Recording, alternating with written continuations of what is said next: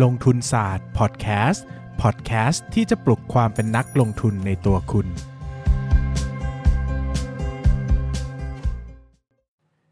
สวัสดีครับ ยินดีต้อนรับเข้าสู่รายการลงทุนศาสตร์พอดแคสต์รายการที่จะชวนทุกคนมาพัฒนาความรู้ด้านการเงินและการลงทุนไปด้วยกัน ก่อนอื่นนะครับ ต้องขอแจ้งข่าวก่อนว่า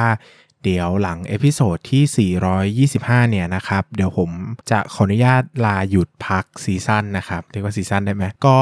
สักประมาณน่าจะประมาณเดือนสิงหากับกันยานะครับ แล้วก็อาจจะกลับมาช่วงปลายกันยาหรือว่าไม่ก็ต้นตุลาเลยนะครับ เนื่องจากก็สถานการณ์ตอนนี้นะครับ ก็ work from home นะครับ แล้วก็ต้องเล่านิดนึงว่ามันไม่ได้เขาเรียกว่าอะไร บรรยากาศการใช้ชีวิตมันไม่ค่อยปกติเท่าไหร่นะครับ เรื่องของ creativity หรือพลังในการทำงานทำคอนเทนต์เนี่ยมัน drop ลงไปพอสมควรเลยนะครับทำให้การคิดคอนเทนต์หรือว่าการทำอะไรต่างๆเนี่ยมันยากขึ้นนะครับ ก็เลยทำให้งานที่ออกมาเนี่ยมันฝืดมากนะครับ แล้วก็ใช้เวลาค่อนข้างเยอะในการจัดเตรียมนะครับ ตัวผมเองก็รู้สึกว่า ไม่ค่อยพร้อมเท่าไหร่นะครับแล้วก็กลัวว่างานที่ออกไปเนี่ยมันจะดรอปคุณภาพลงเรื่อยๆนะครับยังไงก็คงจะขอเว้นไปก่อนละกันนะครับในช่วงที่สถานการณ์มันยังไม่ค่อยโอเคเท่าไหร่นะครับเพราะว่าตอนแรกเนี่ยไม่ไม่ได้คิดว่าจะส่งผลต่อการทำคอนเทนต์เนอะนะครับตอนนี้ก็ส่งผลประมาณนึงเลยนะครับส่วนบทความในลงทุนศาสตร์ก็ยังลงตามปกตินะครับยังไงใครที่เป็นผู้ติดตามในพอดแคสต์นะครับก็รอหน่อยละกันเนาะนะครับก็ขอหยุดพักหน่อยละกันนะครับ วันนี้มาพูดถึงอุตสาหกรรมเครื่องดื่มนะครับ อุตสาหกรรมเครื่องดื่มที่ผมพูดถึงเนี่ยก็จะเป็นกลุ่มเครื่องดื่มที่ขายเป็นขวดๆนะครับ ก็คือเน้นผลิตนะครับแล้วก็ขายนะครับตามร้านสะดวกซื้อหรือช่องทางจัดจำหน่ายต่างๆนะครับยกตัวอย่างหุ้นกลุ่มนี้ก็เช่นทิปโก้นะครับมาลีล้ำสูงโออิชินะครับอิชิตันนะครับประมาณนี้นะครับรวมไปถึงกลุ่มอื่นที่เกี่ยวข้องนะครับ ก็ จริงๆเนี่ยกลุ่มนี้เนี่ยมีมีความน่าสนใจหลายอย่างนะครับแล้วก็เป็นถือเป็นอีกกลุ่มหนึ่งที่ผมก็เคยลงทุนอย่างจริงจังเหมือนกันเนาะนะครับหุ้นกลุ่มนี้จริงๆเนี่ยถือว่าเป็นหุ้นผลิตนะครับเพราะว่าถ้าเอาตัวโครงสร้างธุรกิจที่มีโรงงานมีอะไรของตัวเองนะครับมันก็เป็นลักษณะของหุ้นผลิต ซึ่งลักษณะของหุ้นผลิตเนี่ยก็มีข้อจำกัดแล้วก็ข้อได้เปรียบหลายอย่างนะครับข้อจำกัดเนี่ยก็คือว่า หุ้นมันมี capacity นะครับ หมายถึงว่าตัวโรงงานเนี่ยมันมี capacity ของตัวเอง ดังนั้นเนี่ยถ้าขยายกำลังการผลิตไปถึงจุดจุดหนึ่งแล้วเนี่ยมันจะต้องขยายลายผลิตเพิ่มนะครับ ซึ่งสมมุติว่ากำลังการผลิตเรามี 1 100 ตันต่อปีนะสมมตินะวันหนึ่งมันขายได้สักประมาณ 80 ตันจะ 90 ตันเนี่ยมันต้องคิดเรื่องการขยายลายผลิตและ เพราะว่ามันต้องเผื่อเวลาในการสร้างลายผลิตด้วย หรือว่าเผื่อเวลาในการสร้างโรงงานใหม่ด้วยนะครับ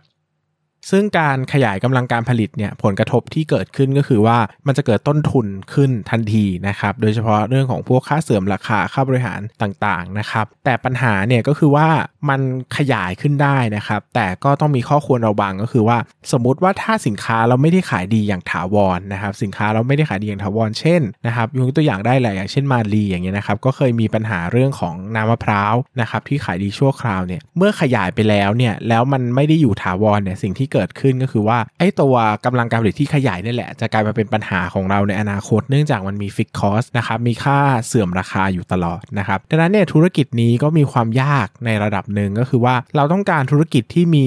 ความสเตเบิลด้านดีมานความต้องการซื้อระดับหนึ่งนะครับการธุรกิจการผลิตเนี่ยผมจะมองอย่างนี้หมดว่าธุรกิจการผลิตที่ปลอดภัยคือธุรกิจที่มีความต้องการซื้ออยู่ในค่าคงที่ระดับหนึ่งหรือว่า เพิ่มขึ้นอย่างช้าๆ หรือว่าเพิ่มขึ้นอย่างรวดเร็วก็ได้ แต่แนวโน้มเนี่ยจะต้องเป็นคงที่หรือเพิ่มขึ้นนะครับเพื่อที่จะทำให้ตัวของ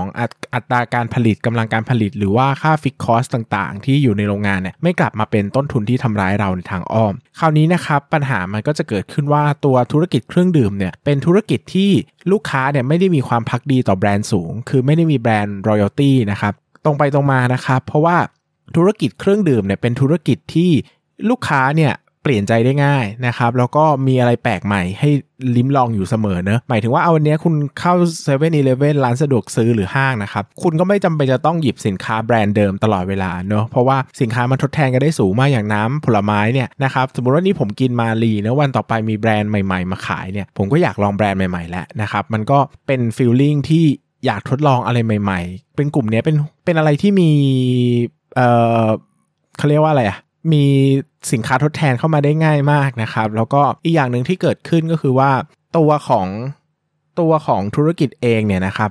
ตัวของธุรกิจเองเนี่ยเขาไม่ได้มีหน้าร้านของตัวเองนะครับเขาไม่ได้มีความสามารถในการ control การจัดจำหน่ายด้วยตัวเอง เนื่องจากเขาต้องขายผ่านร้านค้าปลีกเป็นหลักนะครับร้านสะดวกซื้อซูเปอร์มาร์เก็ตนะครับคิดง่ายๆนะครับว่าเขาไม่สามารถ control ได้ว่าสินค้าเขาจะอยู่ตรง shelf ตรงไหนนะครับขายอย่างไรแบบมี กระบวนการการส่งเสริมการขายอย่างไรบ้างหมายถึงว่าก็มีส่วนเกี่ยวข้องได้แต่มันไม่ได้ร้อยเปอร์เซ็นต์มันไม่เหมือนร้านค้าปลีกที่ขายเฮาส์แบรนด์อย่างเงี้ยมันมีความสามารถในการคอนโทรลได้ง่ายกว่า หรือว่าความสามารถในการกีดกันลูกค้ารายใหม่เอ้กีดกันคู่แข่งรายใหม่ได้มากกว่านะครับดังนั้นเนี่ยธุรกิจเครื่องดื่มเนี่ยถือว่าเป็นธุรกิจใน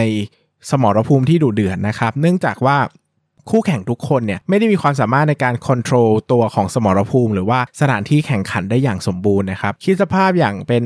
ร้านค้าปลีก เป็นห้างสรรพสินค้า หรือว่าเป็นอะไรพวกนี้โรงพยาบาลร้านอาหารนะครับตัวของคนขายเองเนี่ยนะครับหรือตัวของธุรกิจเองเนี่ยมีความสามารถในการจะควบคุมได้หน้าร้านได้นะครับเลือกทำเลได้นะครับจัดการ manage ลูกค้าได้นะครับแต่เครื่องดื่มรวมไปถึงขนมคบเคี้ยวหรือสินค้าอุปโภคบริโภคต่างๆเนี่ย ตัวของผู้ผลิตเนี่ยทำไม่ได้นะครับเราอาจจะถูกตั้งไว้ข้างๆ กับคู่แข่งเลยนะครับหรือว่าอาจจะมีสินค้าแบรนด์อื่นที่แข็งแกร่งกว่าเข้ามา หรือว่าสินค้าแบรนด์อื่นที่เพิ่งเปิดตัวใหม่เข้ามาเนี่ยมันทุกสิ่งทุกอย่างมันคือการแข่งขันหมดนะครับดังนั้นเนี่ยมีโอกาสสูงมากที่ดีมานเนี่ยจะมีการแกว่งนะครับหรือว่ามีการสวิงจากลูกค้านะครับหนึ่งคือลูกค้าอาจจะยังทดสอบต้องการทดสอบไปเปลี่ยนไปกินอะไรใหม่ๆ อยู่เสมอนะครับซึ่งทำให้ค่าค่าใช้จ่ายในการขายและบริหารนะครับค่าการตลาดค่าประชาสัมพันธ์ของธุรกิจกลุ่มนี้สูงมากนะครับ ความจริงแล้วผมเริ่มรู้ผมอะรู้สึกว่าธุรกิจกลุ่มนี้แทบไม่แทบไม่ต่างจากธุรกิจเครื่องสำอางเลยนะครับ เพราะว่าต้องใช้ค่าใช้จ่ายในการทำการตลาดสูงนะครับ มีการรี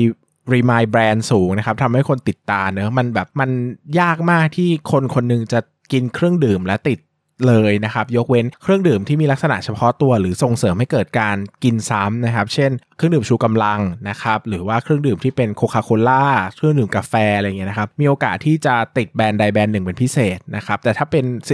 เครื่องดื่มอื่นๆเนี่ยนะครับก็ยากนะครับยากนะครับ แล้วก็ ดังนั้นเนี่ยผมจะบอกว่าธุรกิจเนี้ยมีมีเรื่องของการแข่งขันสูงนะครับแล้วก็ดีมาเนี่ยต้องระวังนะครับดังนั้นจะเลือกซื้อหุ้นไหนของธุรกิจนี้เนาะต้องระวังระวังเรื่องดีมานไว้เสมอว่า รายได้ต้องมีความมั่นคงแน่นอนระดับหนึ่งคือลูกค้าจะต้อง มีความซื้อซ้ำระดับหนึ่งนะครับ ถึงจะปลอดภัย เพราะว่าถ้ามันเป็นธุรกิจที่ซื้อมาขายไปเนี่ยเวลาลูกค้าหายเนี่ยสิ่งที่หายมันก็คือกำไรขั้นต้นเนอะมันก็เป็นมันก็แบบอะสมมติลูกค้าหาย 10%กำไรมันก็จะไปหายไปประมาณ 10%นะครับถ้าเป็นซื้อมาขายไปเนาะแต่ถ้าเป็นธุรกิจผลิตเนี่ยซึ่งเป็นส่วนใหญ่ของธุรกิจเครื่องดื่มนะครับถ้าลูกค้าหาย 10%เนี่ยกำไรอาจจะหายไป 15% 20%ก็ได้นะครับซึ่งมันก็ส่งผลเยอะนะครับกับตัวงบการเงินนะครับ ดังนั้นเนี่ย ส่วนตัวไม่ค่อยชอบธุรกิจนี้เท่าไหร่นะครับ เนื่องจากการแข่งขันสูงนะครับ แล้วก็หาผู้ชนะยากมากนะครับ ขนาดแบรนด์ใหญ่ ๆ ระดับโลกอย่างโคคาโคล่าอย่างเงี้ย ก็ยังเจอประเด็นเรื่องของเทรนด์สุขภาพนะครับ ผู้บริโภคเปลี่ยนทัศนคติในการกินเครื่องดื่มนะครับ ก็ทำให้เกิดผลได้เหมือนกันนะครับ ดังนั้นตัวผมเองก็รู้สึกว่ายากนะครับ แล้วก็พยายามถ้าจะซื้อหุ้นกลุ่มนี้ให้ซื้อในเทรนที่ชัด แล้วก็ถ้าเทรนมันหมดแล้วก็ออกจะดีกว่า คืออย่าถือนานขนาดนั้น เพราะว่าจริง ๆ แล้วมัน มันดุเดือดนะมันเป็นมันเป็นธุรกิจที่หาผู้ชนะ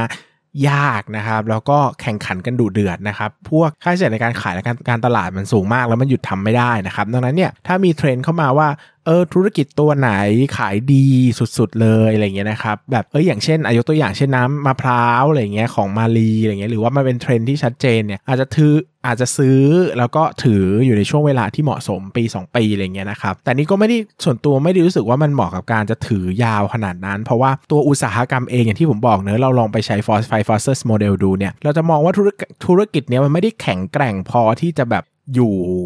ยาวขนาดนั้นเนื้อมันความสามารถในการแข่งขันมันต่ำเนื่องจากมันต้องมาแข่งขันกันสูงเนื้อมันตั้งราคาได้ยากอะไรเงี้ยนะครับยกเว้นอย่างที่ผมบอกไปนะครับถ้าเป็นหุ้นกลุ่มที่ลูกค้าต้องกินซ้ำเนื้อมันมีพวกคาเฟอีนหรือพวกเนี้ยเช่นโคคาโคล่าหรือว่าเครื่องดื่มชูกำลังอันนี้ก็อาจจะอีก